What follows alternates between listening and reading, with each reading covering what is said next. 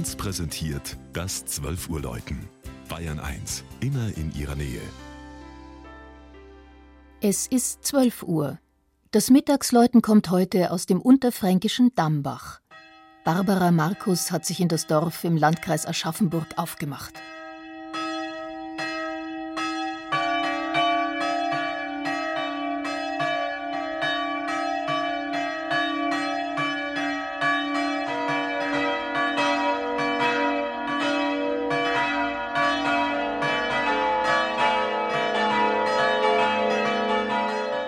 Dambach liegt im Hochspessart, inmitten dichter Wälder, einem Reich der Sagen und Legenden über Wilderer, Wegelagerer und Räuber. Unter hohen Eichen und alten Buchen ist hier noch der König der Wälder zu Hause. Mehr Hirsche gibt es nirgendwo im Freistaat.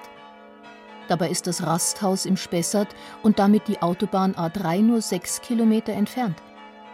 Urlauber und Wanderer treffen in Dambach auf Hotels, Pensionen und Gaststätten.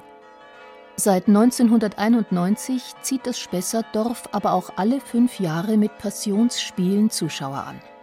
Viele der 1850 Einwohner verwandeln sich dann in Laiendarsteller.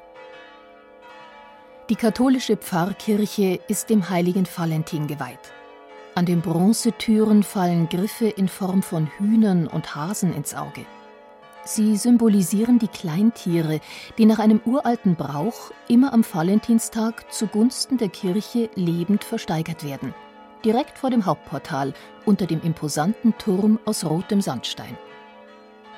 Im neugotischen Stil ist er bei der Vergrößerung der Kirche im 19. Jahrhundert entstanden. Mit Balustrade, Fensterrosette und einem schieferverkleideten Aufsatz für vier Glocken.